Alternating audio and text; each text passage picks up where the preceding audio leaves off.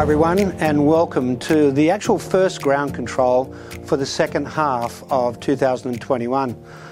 What an interesting year. For most of us in Australia, we've been in some form of lockdown for various times. Our poor colleagues in Melbourne, uh, the most lockdown city in the world, uh, followed by a, fair bit of time we've spent in lockdown in, uh, in here in Sydney and New South Wales.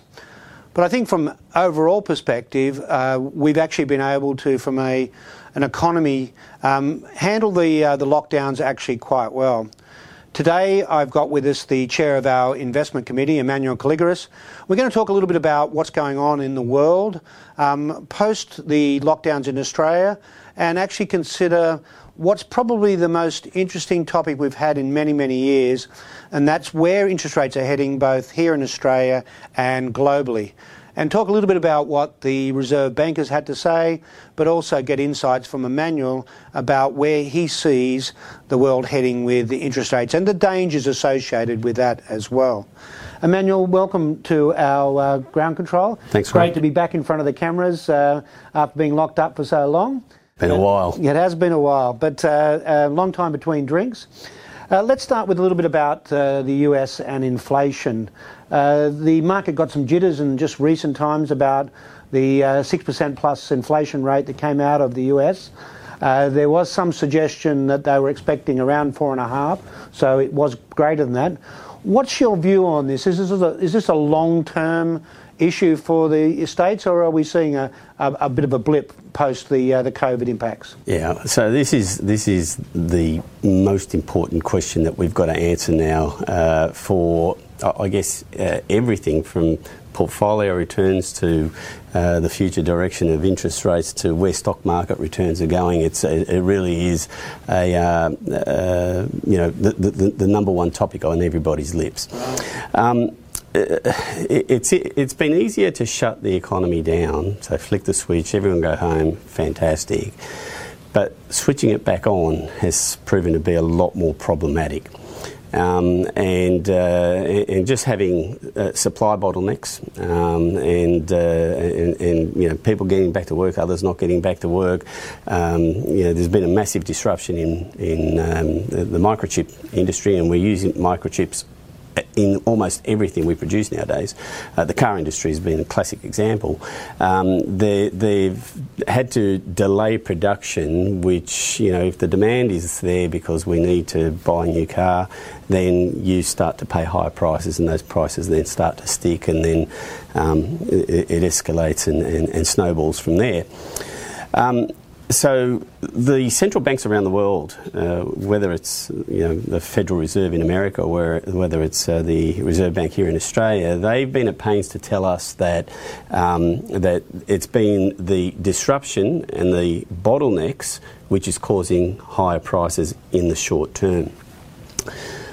But what I'm seeing here is is that it's taken the market by a little bit by surprise in that yes, we realise that um, that we might get high prices in the short term, but it's interesting how long these prices are now sticking. So, right.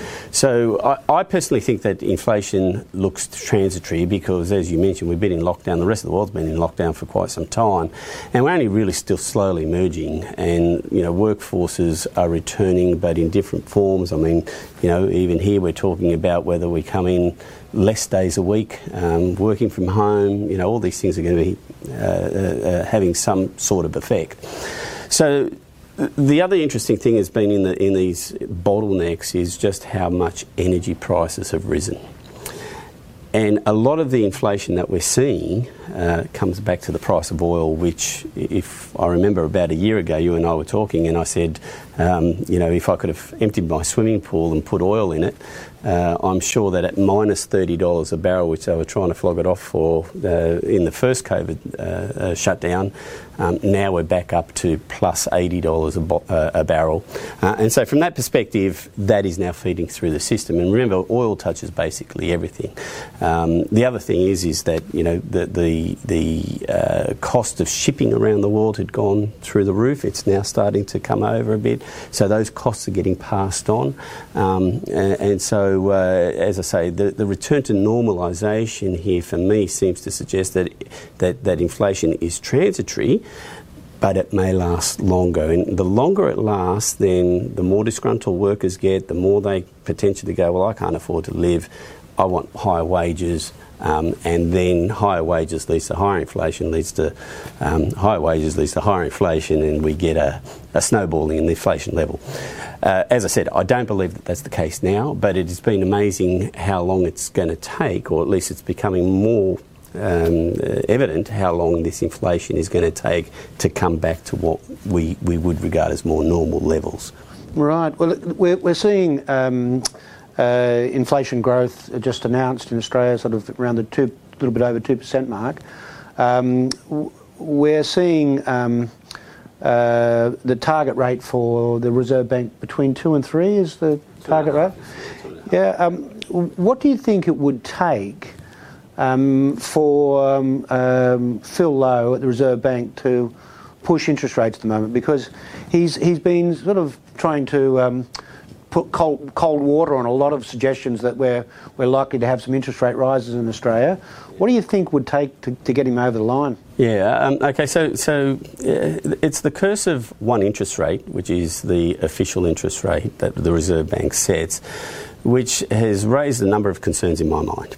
Um, the number one concern is is that um, as that interest rate pushed towards zero, term deposit rates have fallen and a lot of people who uh, would live off a term deposit, and comfortably so, I mean, it's not giving you a fantastic growth rate, in fact, get uh, hardly anything. Um, they've gone, well, I've just had a dry up of my income. I don't want to start eating into my capital straight away. What's an asset I can buy that's going to, you know, serve my purposes? Well, they look at the rental market, they go, well, I can get this, and all of a sudden house prices start to get bid up. So that's point number one is that, um, you know, the Reserve Bank now has to be very careful with what it does to interest rates because house prices have risen to a level which, in my mind, is pretty frothy again. I mean, we were back here in 2018 before they um, started making uh, or, or, directing policy to making sure that house prices kind of levelled off a little bit, and here we are through this massive boom. So um, I think that that's central to their thinking unconfirmed, but it's my view that it's central to their thinking that they can't be pushing interest rates up anytime soon. That's point number one. Point number two is, is that wages growth in Australia has only been 2.2%, and it was released yesterday. And as a general rule of thumb, uh, about 50% of the wages bill gets passed into CPI as um, as a reading. So if you have a, uh, a 3% wages bill, um, 1.5% is your base case that you that you work to to saying okay 1.5% is my inflation starting point add goods inflation insurance school fees and all the rest of it on there uh, price of goods um, and we'll build up towards that two and a half um, uh, level so uh, at 2% or 2.2%, which we've seen, uh, uh, Phil Lowe, the, the um, governor of the, uh, the, Reserve Bank, is absolutely right in saying that it's a bit too early to be forecasting interest rates. But the market has shot through and saying, well, we're going to get these interest rates next year because inflation is rising overseas, so therefore it must be rising here. And I, I would say that, um, eh, you know, the other interesting thing here is, is that uh, our borders are closed. We've had no migration. We've had no fruit pickers. We've had no so so we've still got the jobs there, but less people to do them. So now all of a sudden, what we what we you know, as perverse as it might sound, is that when we do get that migration with people filling the jobs, then wages potentially won't be going up. So it's a very interesting situation that we've got. So we need a, uh, you need a lot higher wages, but I think that the Reserve Bank will be patient here because it sees these distortions and says, I might wait patiently. Now, whether the guidance of 2024 um, needs to be brought forward a little bit. It probably does because the economy is still doing very well thanks to um, JobKeeper and all the, all the payments that the government's uh, given us to, um, to make sure that we can sustain our, our living. Um, and also the fact that they're now spending on infrastructure projects um, right throughout Australia, which is creating employment. Um, so, so that's a real a real issue here that um, that that uh, the economy is doing fairly well. So, a, a wages bill. Uh, increase from here, it'd have to get to, I would say, you know, sort of that 4% level for them to really start putting on the, the brakes and coming through is higher and higher interest rates. Yeah, look, it's, uh, it's really interesting. Um, obviously, um, as we've come out of lockdown, we, we've um, we've started to, to see the challenges people are having finding people, in particularly in the hospitality area, where people have left what have been traditional jobs. Even our local barista uh, has disappeared. We, we don't know where they've gone. Uh, but people have obviously had to find new, new jobs. Um, and, and so obviously that's actually going to impact both um, bringing new people in. So the quality of service, I've noticed it in um, in bars and, and, restaurants, but also in being able to actually uh, get get people through the door. So naturally, well, I think we, we're going to see some push on that until such time as we we've got the international borders opened up and we've got people coming uh, coming along. I think from um, from an overall perspective. Um, one of the big challenges for the average investor out there is to understand the risks associated with interest rates. And most people will understand the risk associated with the share market and the share market going up and down. But very few people actually understand how you lose money uh, when you're invested in fixed interest investments. Now, I know we've, we've talked about this before in other sessions, but um, the the idea that if we were to hold it, own a 10 year bond, um, and interest rates were to go up and um, uh, 1%, for instance, um, there, there could be, if you needed to sell that bond today before its maturity, there could be a substantial uh, loss. Uh, can you just give our listeners a little bit of an understanding, without going into too much technicality, but a little bit of understanding as to what um, and how that works? Sure. So if you fix your money today at an interest rate of, say, 1.5%, um, and interest rates then rise, so the market determines that that's too low, and so interest rates, they force interest rates higher. Um, and long term interest rates are bond yields, right? So the short term interest rate is the cash rate. Um, then we go to one month, three months, up to a year, and then uh, the bond yields after that. So if I fix my bond yield uh, or I invest in a bond at 1.5% today for 10 years, but within that 10 year period, um, the interest rate for bond yields goes up.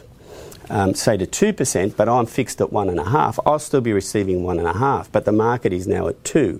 So, um, what, that ha- what happens there is in order to equalise uh, the interest rate of where I fixed in to where it is today, um, the capital price needs to adjust, and that means that I will suffer a capital loss. So the yield and um, price is inversely, inversely related, so that when interest rates go up for bonds, capital is lost. And that's what's happening at the moment. In the month of October, um, the Australian bond market lost about 4%.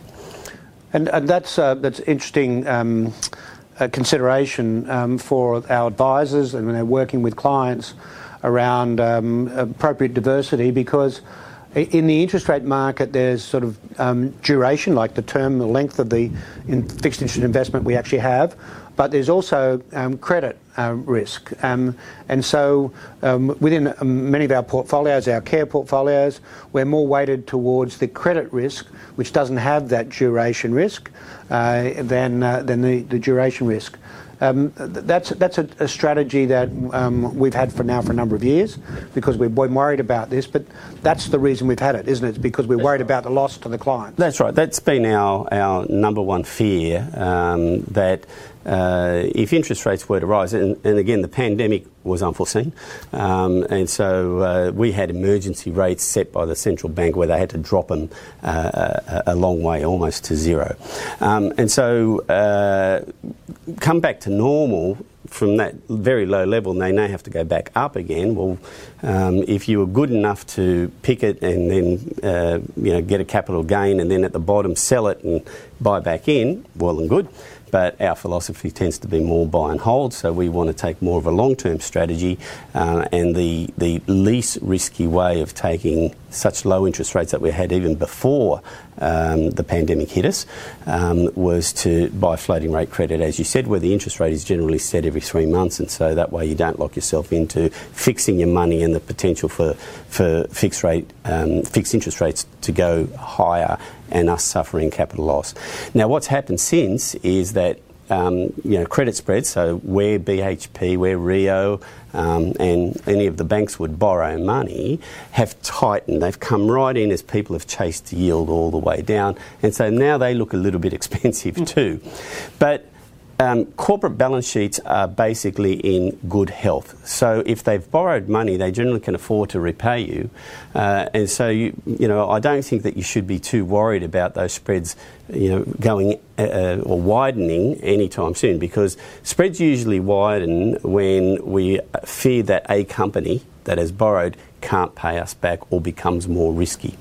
Um, well, with balance sheets being as healthy as they are at the moment, that, that risk isn't there for now. It might come back in a couple of years' time, you know, as we see that, uh, if we see that. Um, uh, uh, economic growth and, and, profit growth in particular starts to wane from here, um, the company will become more risky uh, if it has a, a, a, deterioration in its profit growth because then it needs well, won't be able to pay you back anywhere near as easily as it can when times are much better. Yep. So what we need to do is understand that the good times have been had. Um, and we need to manage that risk now very carefully because, as we saw just in the last month alone, fixed interest returns can be very negative. Um, and personally, uh, I'm still worried that if we do see higher inflation, now the Reserve Bank's target, or at least forecast, I should say, inflation rate for uh, 2022 is about two and a quarter, and for 2023, two and a half.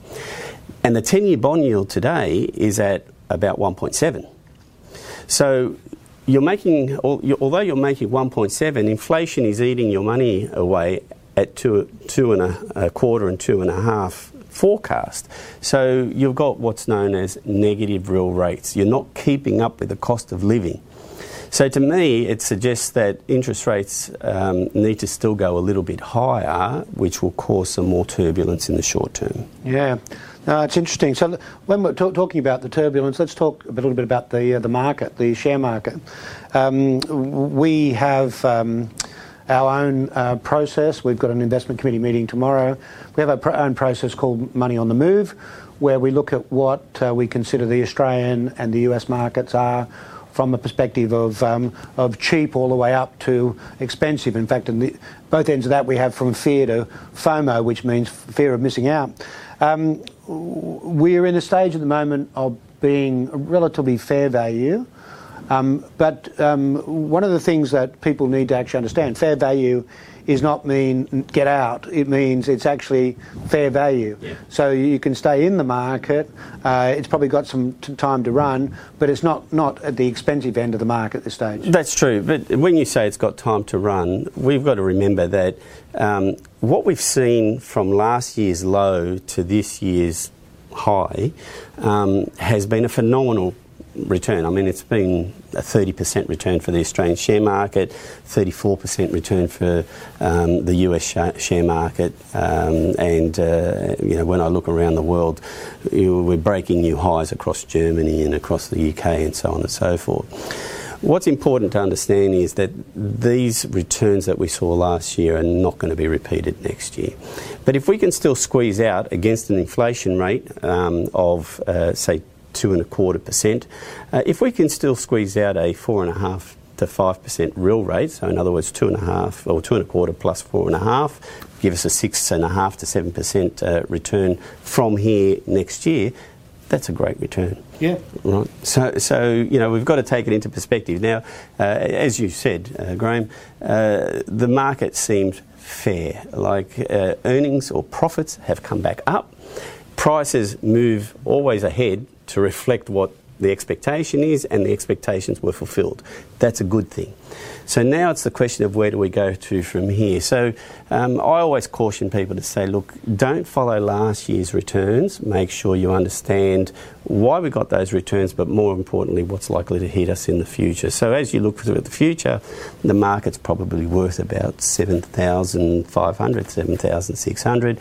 Remember that the interest rate, because interest rates uh, matter when you're um, pricing future cash flows to today, um, that interest rate is playing uh, a half a percent rise, plays with about 400 points worth of um, value for the share market. So, in other words, if you think that interest rates are going to rise another half a percent from here, like we saw last month, um, 7,400 as a fair value on the stock market goes to 7,000 as the fair value on the stock market.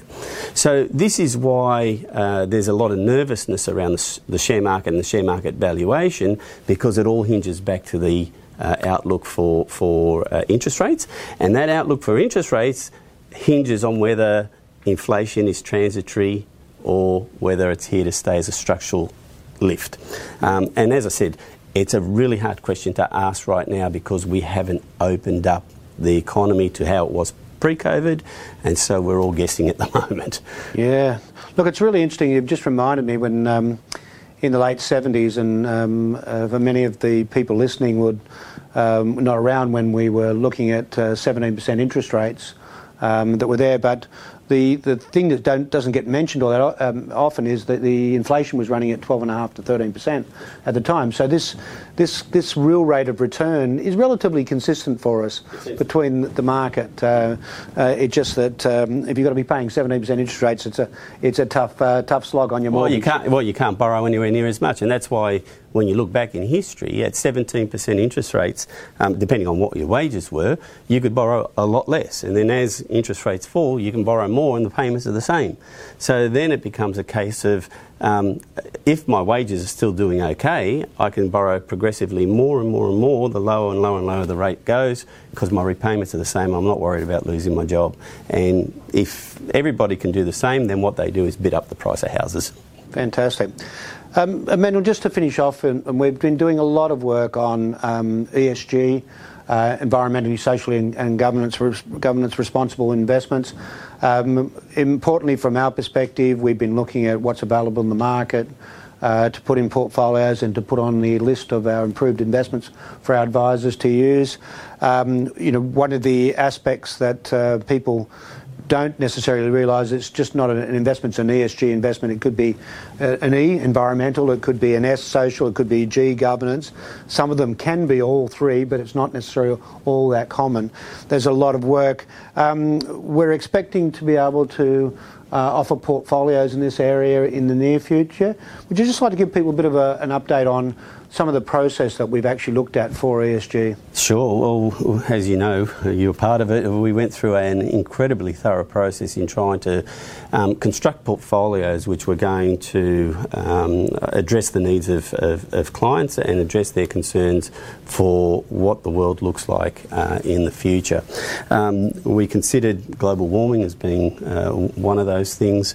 Um, uh, you know, whether uh, companies are using slave labour uh, for example, so from a social, gov- uh, social perspective, and then from a governance perspective, what boards um, are doing in order to make sure that uh, their work practices are best and, um, and that they are actually putting into um, place uh, management um, uh, I guess, uh, policy, uh, which is going to look after the E and the S. Um, now, we've come up with a uh, the, the care um, uh, ESG conscious portfolios, which should be getting launched uh, in the next couple of weeks. It's been a long process, but we wanted to make sure that um, we had covered all our bases, and that was that um, we wanted managers to be signed up to um, the UNPRI. Uh, which is uh, United Nations uh, responsible investment investment guidelines, um, and also that it was a benefit to have. Um, uh, a um, RIAA, which is Responsible Investment Association of Australia stamp, to tell us that you know they are uh, doing what they say that they're, they're going to do. Um, it, was a, as you know, it was a very long, uh, detailed process, making sure that as an investment committee we uh, addressed the uh, the issues that needed to be addressed and make sure that we were creating portfolios which weren't what's known as greenwashing, which is yeah we'll say we'll do it, but they never do it. Yeah. So so they're coming online pretty soon. I, I think that we've um, you know we've, we, have made sure that we address all three uh, parts of the uh, of the process. Yeah, fantastic. It, look, it's interesting to watch, and um, uh, for a lot, lot of us who are interested in this area. Uh, watching um, COP26, was it? Um, I think that's what it was called, and and um, particularly interested in some of the business people that were over there, not necessarily the pollies. And uh, we saw a little bit of Twiggy Forrest uh, from Fortescue there. Uh, he seems to be making lots of the right noises. Um, I think it's probably a little early to tell at this stage, um, but it's good to see that uh, businesses who are um, in areas such as mining, which he, he's heavily into, uh, thinking about ways to uh, green the mining process. Yeah, yeah. And, and, and, also create sort of alternative energies, um, hydrogen uh, or green hydrogen, which potentially could be powering our cars and, and aeroplanes and a lot of different things in the future. So um, it, it, it, this is a very deep area of, uh, well, you need deep understanding in this area to make sure that what these businesses are doing today, and it's very hard to forecast what it's going to look like in the next 10 years, but, you know, so long as we're going down that road, it's a good thing. Yeah, look, that's great. Look, just to, to, finish off with, we've, we've talked about the interest rate market and, and the risks associated with, um, with uh, bonds and the potential for interest rate rises to cause capital losses. We've talked about the, um, the share market, both the Australian and the US market, and basically steady as she goes, but we're expecting a lot lower return in, uh, in 2022 than we, are, than we did in, in 2021. Um, the, big area uh, that is causing lots of questions and lots of discussion is property, and particularly residential property. It seems to have gone well and truly um, uh, above where we would expect uh, this to actually happen. Um, I know we had a bit of a discussion earlier in the day about about this, but could you just give our listeners a bit of a, view from your perspective as to what we're looking at with this market? You know, are we in a are we in a bubble? Oh, oh so you never know if we're in a bubble until it bursts, and you look back and you think, oh yeah, we're in a bubble. Um, rental returns out of property are very, very, very low. So, how do you restore, um, you know, a, a rental yield, uh, which is, let's just say that a, a house uh, costs a million dollars and you're getting twenty thousand dollars worth of rent a year. That's called a gross rental yield of 2%. Um, it, it, can you increase the rent to get your rental yield, or um, will the price fall so that relative to the new price, the old rent looks higher? I'm not sure because um, it's it seems to be that you can charge slightly higher rent, and again that's thanks to the fact that wages have been rising a little bit. So, uh, and there is a definite shortage of houses. But once you start talking about rental yields in you know, in the flats market, it's a little bit of a different game because there seems to be still a very um, large supply of, of uh, unit accommodation. Um, I, I, don't know if we're in a bubble, Graham. I really don't. But but prices when I see holiday houses. Um, in the middle of nowhere selling for $10 million. Admittedly, um, uh, this was in Ulladulla and it was down on the beach um, and uh, it had uninterrupted views of the ocean. Um, you know, I start to question.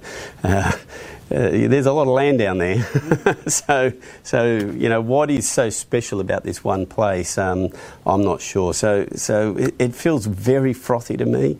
I would be very surprised if I saw ten, even ten percent. I'd be very surprised if I saw prices rising, you know, at all over the next five years.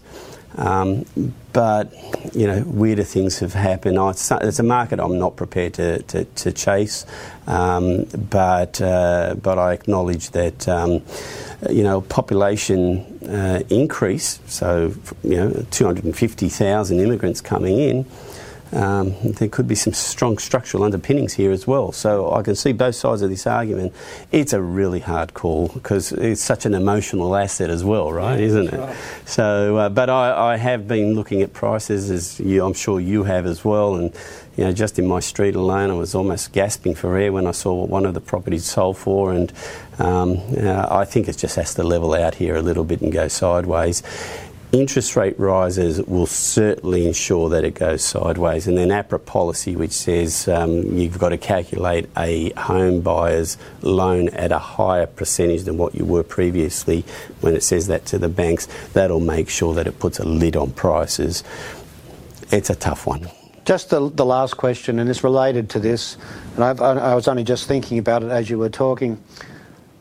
The uh, attitude of, of consumers uh, here, I have some sort of recollection in my mind of listening to you tell me about the um, if people feel like they're rich, they're more likely to spend money. That's right. So property prices does have an effect on their on their propensity to to actually buy things, mm-hmm. and so that's good for the economy just by by, by that in, in that situation. Absolutely, and if you remember back in in the past, um, you could redraw.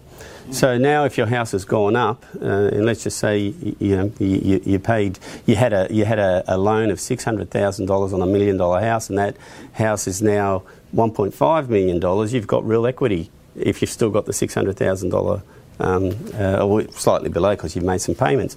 So uh, what you can do is redraw and go and buy a car or go and go on a holiday or whatever. I mean, we can't go too far at the moment, but I'm sure times will change in the future, and that creates real economy. Um, and so that wealth effect that you're referring to is real. People will go spend, they feel better, and you've got good growth happening at that time. Yeah, look, I, I, must share with um, our listeners the uh, a personal situation. Um, two of my daughters uh, have been in the property market a relatively short period of time, but they've been in it for part of the, the growth period that we've actually had. Both of them have been able to go back to their banks and actually get rid of their loan mortgage insurance because of the increase in equity and get an interest rate reduction as well. Um, so uh, if you're not doing that at the moment and you've you've got paying LMI, it's probably a good time to go back and talk to the bank about uh, about that situation. Or if your kids are doing it, make sure you tell them about it. yeah, that's right. Emmanuel, thanks once again for your time. It's uh, it's great to have you uh, on our ground control. It's uh, we're getting close to uh, holiday season, um, and uh, we wish you and the family all the best for uh, for Christmas. And uh, we look forward to uh, having you back for another ground control early in 2022. Thanks, Graham. Ladies and gentlemen, thanks very much for listening to our session on the uh, markets, particularly interest rates and uh, the uh, in, uh, share market. But particularly also wanted to just cover off lastly with Emmanuel about uh, the hot property market that we've actually had. Uh, I'd like to wish you, if you celebrate Christmas, a Merry Christmas. Uh, for my Jewish friends, uh, Happy Hanukkah. And uh, for all of my other colleagues, Happy Holidays. And we wish you a safe and, uh, and fun break after what has been a very, very difficult year. Thank you.